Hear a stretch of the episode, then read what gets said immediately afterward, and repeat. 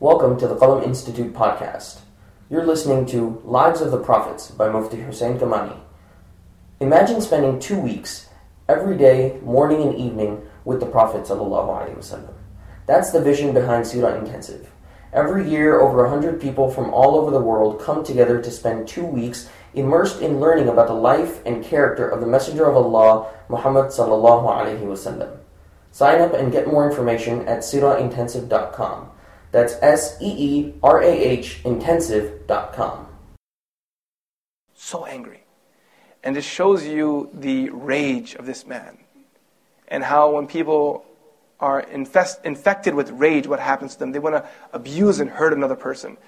It sounds uh, very similar to what we have today. When someone's in anger, when someone's dealing with a tough situation, you should try to fix the problem. Figure out what the problem is. If you're wrong, admit that I'm wrong, let's fix the issue. Rather than getting in rage and ignorance upon ignorance and israr upon israr, you know, many of us can probably relate to this. And he got so angry and said to him, You know what, I'm going to kill you. And you know what his brother said? His brother said to him, It's not my fault Allah accepted from me. He said, إِنَّمَا يَتَقَبَّلُ اللَّهُ مِنَ الْمُتَّقِينَ Allah accepts from those who are God conscious. And if you have any problem with your qurban not being accepted, who should your problem be with? It's Allah subhanahu wa ta'ala. You have a problem, go deal with Allah subhanahu wa ta'ala. But he said, you know what? I'm after you. You're the one who made me look bad, I'm going to kill you. So at that point, Habil made a very important statement to his brother. He said to his brother, لَإِن بَسَطْتَ إِلَيَّ إِلَيَّ يَدَكَ لِتَقْتُلَنِي مَا أَنَا بِبَاسِطٍ يَدِيَ إِلَيْكَ لِأَقْتُلَكَ That if you try to kill me, I'm not going to do that to you though. Right? Now why did Habil say that if you try to kill me, I won't kill you in return? Why is that? Well, the reason is because scholars they engage in this discussion because the truth is if someone's trying to kill you, can you fight back? Yes or no? Yes, you can. If someone's trying to hurt you, you can fight back. But why is he saying that if you try to kill me, I'm not going to fight back? The first reason some scholars say is because he was his brother. And he didn't want to be someone who harmed his brother. Because they were all children of Adam alayhi salam. And by making this statement, his hope was that his brother would see that he had no interest in harming him, so why should he harm him? Habil had no interest in harming, harming Qabil. He made that very clear. I'm not going to hurt you. So Qabil, why is he being interested in harming Habil? He should lose his interest and think away from that. The other thing, the other thing the scholars they say is that Habil was a very strong man. He was so strong that had he defended himself, he would have easily broken the guy's spine in front of him. But by making the statement, he said that, look, I am not going to be arrogant over my strength, and neither should you be arrogant over your strength. The third thing the scholars they say is that the reason why Habil refused is because killing a human being was something that hadn't been done in the history of mankind until that point. And Habil said, you know what? I'm not going to start this sunnah off. You can take the honors. So Qabil, he, um, one narration says he, at that moment, killed him. Another narration says that later on, when he saw his brother Habil was resting, he decided to kill him, but he didn't know how to, he didn't know how to kill him. So he thought maybe I should do this, maybe I should do that. And each time he thought about it, he realized that he wouldn't be effective. He could injure him, but he couldn't kill him. Until Shaitan came to him and said to him, The way you kill your brother is by taking a heavy, sharp object and strike him on the head. And Qabil took a rock that was heavy and it was sharp, and he went to his brother Habil and he struck him very hard until his brother Habil passed away.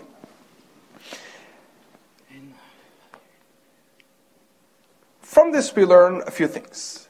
The first thing we learn is a beautiful statement the scholars they say. أول ذنب أذنب في السماء هو الحسد. The first sin to be committed in the skies was jealousy. It was the jealousy of Iblis of Adam alayhi salam that led him to making that big mistake. وأول ذنب أذنب في الأرض هو الحسد. And the first sin to be committed in the earth was hasad again. Because Qabil was jealous of his brother Habil which ultimately led him to making a big mistake in his life. And what is hasad? What is jealousy? When you see someone that has something great and to desire that, there's nothing wrong with that. Jealousy is to desire something that another person possesses with the intention of removing that blessing from their possession. You guys understand that? It's zawalu ni'mati min ghayri. That you want the other person to lose that, lose that blessing. Shaitan wasn't, Shaitan didn't want a high rank. He wanted Adam salam to lose his rank. You know? And uh, Qabil wasn't content with what he had, or he didn't ask for better. He didn't say, Ya Allah, make my wife more beautiful in my eyes. Ya Allah, make Habil's sister more beautiful. Make her better for me. That's not what he said. He said, I want what you have. That's the concept of hasad, that when you see someone, and it's very dangerous. Because Adam salam was ta- um, shaitan was taken out of heavens because of his hasad, and here we learn that um, Qabil, he kills also out of hasad. There's a narration that um, narrated by Abdullah ibn Mas'ud that Imam Ahmad rahmatullahi alayhi quotes in his Musnad, that the Prophet sallallahu alayhi wasallam said, the first person to kill in the world was Qabil. Every person that kills after him until the day of judgment, that sin will come back to who? A portion of that sin will come back to Qabil. A lesson we learn from this hadith that be very careful what kind of trendsetter you become. Setting trends is a good thing, but just don't set don't set some weird trends. You know, don't be like don't set up dumb things. You start up a dumb trend or a foolish trend, everyone that follows that trend after you, you end up becoming the one who also takes a portion of that sin, right? Um, and if you, on the other hand, start up something good, let's say, for example, you start up a a, a trend of, uh, encouraging people to donate for a particular cause, your family members or whatever it is, then everyone that engages in that, you will be the one who will get the reward of it. And the Prophet ﷺ says this very clearly in the hadith. So we learn this from that here. Be very careful of what you do, and be even more careful of what you do publicly, because when you do something publicly, it's possible someone may try to follow you on Facebook, if you post a picture of yourself with a girl that you're not supposed to be with, and you're partying and chilling and having a nice time together, there may be a brother whose thought has never, he's, the thought has never even crossed his or her mind, the sister, that I should do something haram. But when they see you apparently having so much fun and enjoying yourself in haram, that desire may come in their heart that maybe I should try this out too. Maybe I should taste the sin of, uh, the, the, the, the flavor of this sin. And you may encourage someone going on Facebook and writing, hey, you know what? Best uh, best song ever. And that person may end up listening to it, and who knows, that person who may have been one that liked the Quran their entire life, you may have turned them away from the Quran and taken them down another path. And where some of you may be thinking, I'm exaggerating, I'm not. People influence people. That's what happens, you know. You influence someone, someone influences you, and that's just a cycle. So be a good influencer, be a good trendsetter. Try to talk about good things. Be influence people in a good way.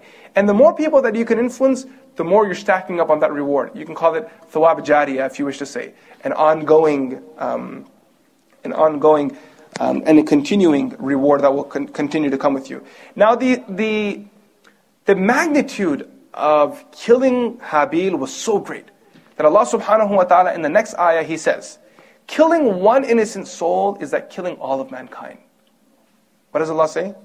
من أجل ذلك كتبنا على بني إسرائيل أنه من قتل نفسا بغير نفس أو فساد في الأرض فكأنما قتل الناس جميعا killing one innocent soul and I want you to think about this right now because you know we live at a time where so many innocent people are being killed by quote unquote Muslims you know people that are calling themselves Muslims and they're they're getting a kick out of it taking videos of it and posting it online and saying Islam this and Islam that and it seems that we've forgotten the simple principle that the Quran is telling us that killing an innocent soul. And I've heard people saying statements like, hey, well, innocent people are being killed in Muslim lands, so why can't innocent people be killed in other lands? Well, that logic doesn't make any sense. Two wrongs do not make a, they don't make a right. And that's the beauty of Islam. The Prophet ﷺ always taught us to be better. The Prophet ﷺ told the companions that when you go for war, you do not fight against the women. You don't fight against the, the, the, the, kids. You don't fight against the elders. You don't fight against the people of religion. You know, those who are religious people. You don't fight against them. Don't destroy their places of worship. Don't burn their agriculture. The Prophet ﷺ taught the companions etiquettes for this too. There is an adab for everything in the deen. There's a way of doing things in the deen. So this whole idea of violence, people um, expecting Islam to be a violent religion, first and foremost, as Muslims sitting here, we know that our Prophet ﷺ did not teach us violence. For the first 13 years while the Muslims were in Makkah Mukarramah, the Muslims were not even permitted to defend themselves. If someone hit them, the Prophet said to them, فَعْفُ عَنْهُمْ Forgive them, overlook it. You know, uh, what is the ayah? وَاصْبِرْهُمْ صَبْرًا Jamila, be patient with them. Let it go. Let it pass by. There's a narration that a companion was hit and he got very angry. He was going to get up and hit the other guy. And he was instructed by the Prophet, let it go. The first time the Muslims were even granted permission to defend themselves in war was 13 years after prophethood. When they arrived in Medina Munawwara, Allah revealed the ayah, أُذِنَ لِلَّذِينَ يُقَاتَلُونَ بِأَنَّهُمْ ظُلِمُوا وَإِنَّ اللَّهَ عَلَى نَصْرِهِمْ لَقَدِيرٌ This is the first verse that actually gave them permission to even defend themselves. So as Muslims living in America, we can easily relate to the era of Makkah Mukarramah, where Muslims are in a minority. Islam is still something new. Our goal is to give dawah to people, teach Islam to them. Then why not take that example of the Prophet ﷺ, right? And, and fighting and being violent is sometimes the easier ground. But the harder ground is actually holding yourself and being composed, presenting yourself with good character. How about teaching people the beauty of Islam? And don't let someone hijack your religion. You know, right now people are afraid. I'm telling you, since these last California shootings, when I've been traveling, when I talk to people, everyone's afraid to be a Muslim. I get this call, I've been getting this call daily, email, call, or text daily. Sister saying that, is it safe for me to wear my hijab? And it's a very serious concern. Some of us may say, yeah, you have to wear it. And, and I'm with you. I, I, hijab is something that's mandatory, it needs to be worn. But you have to remember that People are so afraid that they're literally worried that if I continue wearing my hijab, someone's going to come and hurt me. And Chicago, it's easy for us to have this discussion. Go, but go out to Alabama, go out to Kentucky, where you have a handful of Muslims in a city to go with. How are you going to defend yourself? You want everyone to just uproot and move? Is that really realistic? And this is the, the time that we're in. And that's why it becomes so much more important for us to be firm, be strong, give each other support. وَتَوَاصَوْ بِالْحَقِّ وَتَوَاصَوْ بِالصَّبْرِ Be there for giving each other encouragement, for patience. You know, when you're talking to people, give them hope that Allah subhanahu wa ta'ala will always get you through. Allah will never test you beyond your ability.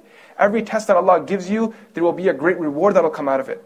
Be calm, be patient. If you become harsh, mean, and, and violent right now in these times, the doors of hidayah will be closed on thousands of people.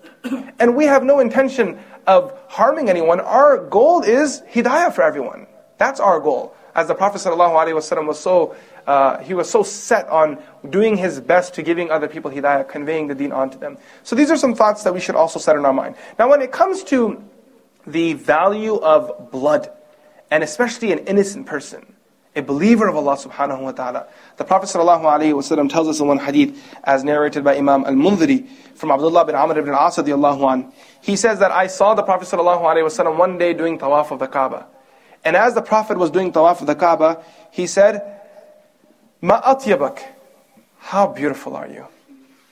And then he said, وَمَا أَطْيَبَ رِيحَكَ And how beautiful is your scent. وَمَا أَعْظَمَكَ And how grandeur are you. And وَمَا أَعْظَمَ حُرْمَتَكَ And how great is your honor.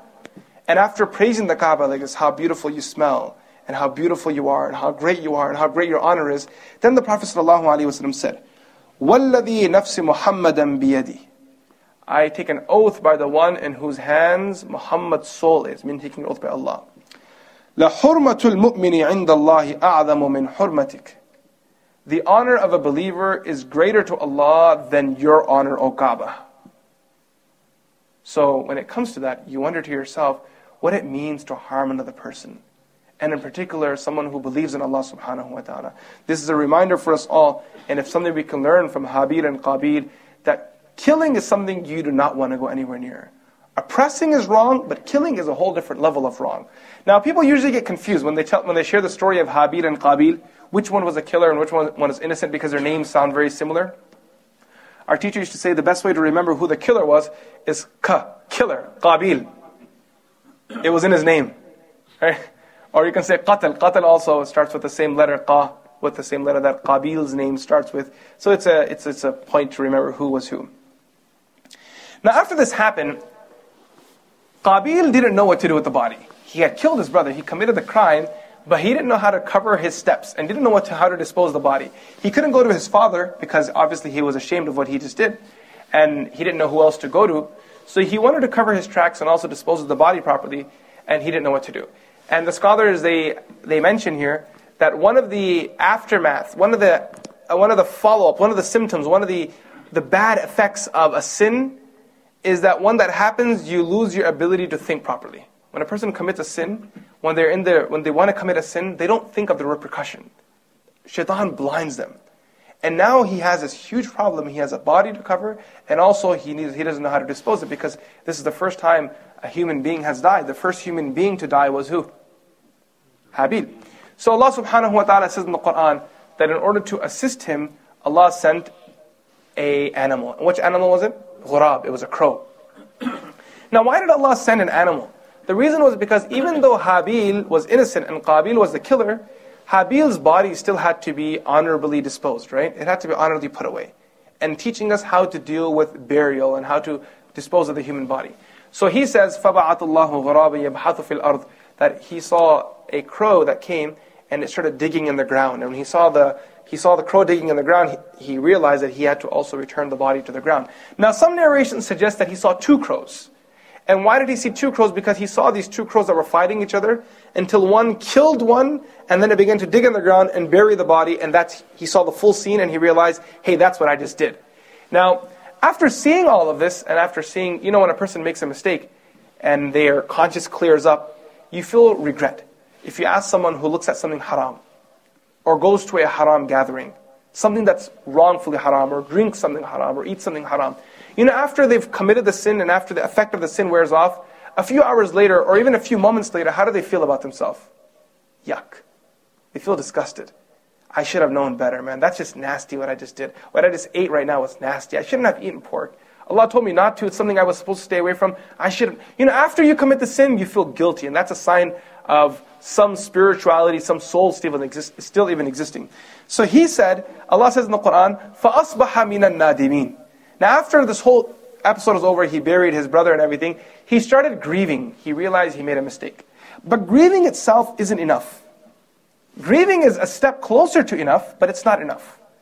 Enough is when that grief transfers into tawbah repentance to Allah subhanahu wa ta'ala. If a person grieves over their sin and ultimately repents to Allah, that grief was beneficial. But if a person just cries and cries and cries over what they did and they don't repent to Allah subhanahu wa ta'ala, then that grief really doesn't have a spiritual value. It doesn't have something that, that makes you more accepted to Allah subhanahu wa ta'ala. And Allah says in the Quran, فَأَصْبَحَ مِنَ النَّادِمِينَ He grieved, but unfortunately he missed out on the next step, which was to repent to Allah subhanahu wa ta'ala. Now when Adam alayhi salam found out, he began to look for Qabil. Where's my son gone? Qabil had ran away very, very, very far. And again, um, where he ran away to, there is a lot of discussion amongst the scholars where it was exactly. Where exactly did he even kill his brother Habil? Um, there's lengthy discussion on this. It seems though, Ibn Kathir rahmatullahi alayhi says that the more authentic opinion or the more stronger opinion on where Habil was killed was somewhere near Damascus. Damascus in a city called Qiniya. He says Qiniya was the name of the city, and this is where Habil was killed. And he actually establishes it. He, he, he shares a few narrations, and then after that, he shares a story or two. There's one interesting story that Ibn Kathir shares. He shares a story of a dream. And in his dream, he saw the Prophet. Ibn Kathir narrates, the story. He said in his dream, he saw the Prophet.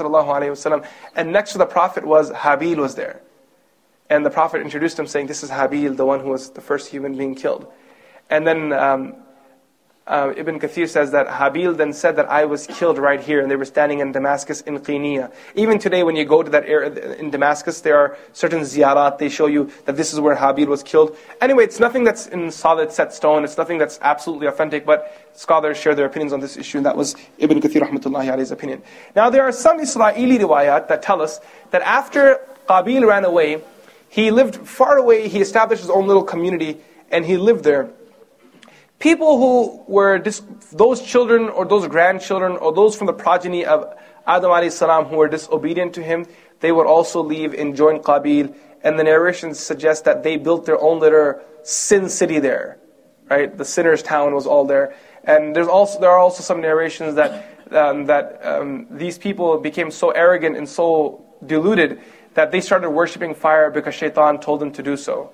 So they say that's where the origin of fire worshipping comes from. But as I mentioned earlier on, and I'm going to say this again, these are all Israeli riwayat. You can't necessarily authenticate any of them to establish whether this is authentic, whether, whether these are realities or not. Now, Adam alayhi salam, he lived over a thousand years. Over 1,000 years. And there's a narration that tells us that one day Adam alayhi salam, he called his sons and he said to them that I desire fruits. So his sons, they went and they started searching for the fruits. And while they were searching, they saw some angels. And the angels said, What are you doing? They said, We're looking for fruits for our father. He said, He wasn't referring to these fruits. His death has come, he's looking for the fruits of Jannah. And Adam salam was lying there, and the angel of death came to him. And his wife Hawa tried to say to the angel of death that, Not now, give him some more time. And Adam salam said to his wife that, You and I were taken out of paradise once, don't stop me from paradise this time. Let me go back into Jannah. And with that, Adam salam, he passed away. Now, where is Adam alayhi salam buried? Another controversial issue. Some scholars, they say he is buried in the land that he was sent down to. And the most authentic opinion on where Adam alayhi salam was sent to is where? Hind, India. So which means that he was also buried there. And there are certain areas in India which actually make that claim that he is buried there. Some scholars, they say he is buried in, in the Nawahi of Makkah, in the outskirts of Makkah Mukarramah. Some say he is buried in Makkah Mukarramah on Jabal Abu Qubais. It's a famous mountain. For those of you who've been to Makkah Mukarramah before, you'll see that there's a mountain that has a palace on it right now. There's a palace right near the Kaaba on the mountain. That mountain there is called Jabal Abu Qubais. So they say that that's where he is buried. Some scholars say he's buried in Jeddah, some say in Sham, and some say he is actually buried in Baytul Maqdis, in the Quds itself. Now one thing I want to mention here. Other than the Prophet Muhammad other than the Prophet Muhammad there is no way to authentically establish the grave of any other prophet. All of the prophets, even those that are buried in Quds, we know that some of them are buried there because the Prophet mentioned that, but who's buried exactly where, exact location? None of that is authentic. Most prophets, where they're buried, there are multiple narrations on where their graves are. The only prophet who there is no second opinion on where he, where he is buried is the Prophet Muhammad Okay? Now, why is that? Obviously, there could be many reasons for that, but the one thing that's very possible is that had people known where those prophets were buried, it's very possible that they would have made their burial sites places of worship. And the Prophet ﷺ feared that exact thing. That's why before he passed away, he clearly instructed the companions that do not make my burial site a place of worship. Okay? Do not make my burial site a place of worship. We as Muslims do not worship graves. Did you guys hear that? I'm going to say it again. We as Muslims do not, we, we do not worship graves. Because the deceased does not have the ability to benefit or to harm. Okay? The one that can harm or benefit is none other than it's Allah subhanahu wa ta'ala. That's the reality and that's our belief. Now, does that mean that graves no longer have any value in our faith? That's not true either. Allah subhanahu wa ta'ala instructs us to go to the graves. Alhaakum takathur hatta zurtumul maqabir. Allah is telling us to go to the graves. When you go to the grave, can the person inside the grave hear you? The scholars differ in opinion. Okay, let me, let me rephrase that. The Sahaba differ in opinion. There were those Sahaba who used to say that Sima'ul Mota is thabit, that you can stand in front of a grave and talk to the deceased and they have the ability to hear. And there are other Sahaba who used to say that the deceased cannot hear. The Prophet, and those who say that, that, that, that, the deceased can hear, they quote the hadith of the Battle of Badr. That when the Prophet ﷺ was exiting the battlegrounds of Badr, the, the, the bodies of the opposition, the mushrikeen, were lowered down into one of the wells of Badr. And as the Prophet passed by, he had a very open conversation with those dead bodies. He spoke to them and said, You know, I had no intention of killing you. I wasn't sent as a punishment to you. You brought this on yourself. And he had an open conversation with them. So from that, some scholars, some Sahaba, and I, the reason why I'm emphasizing Sahaba is so that we understand that this difference of opinion is not a latter one, it's actually from the earliest generation. It's from the time of the Prophet ﷺ that whether the amwat have the ability to hear or not. So these are some issues re- relating to that. Now the scholars they say that uh, a year after that, Imam Tabari rahmatullahi alayhi actually says that a year after Adam alayhi passed away, his wife Hawa also passed away, and she was buried next to him. Obviously, depending on where Adam alayhi is buried, that's where Hawa would also be buried, nearby to him, close to him. So with that, pray that Allah subhanahu wa ta'ala grants us the tawfiq and ability to learn from the beautiful story of Adam alayhi salam. So many lessons, so many stories, so many points that we can take back home and reflect over. And you know, Adam alayhi salam's story is a very important one because he's our father.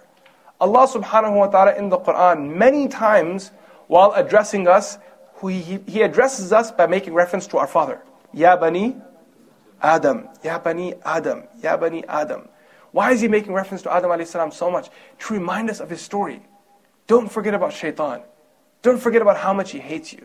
Don't forget about the ills of jealousy. Don't forget about the power of istighfar. You know, these are things that we're reminded of again and again through the story of Sayyidina Adam alayhi salam. So may Allah subhanahu wa ta'ala accept from us all. Wa sallallahu ala Sayyidina Muhammad wa ala alihi wa ashabihi ajma'in.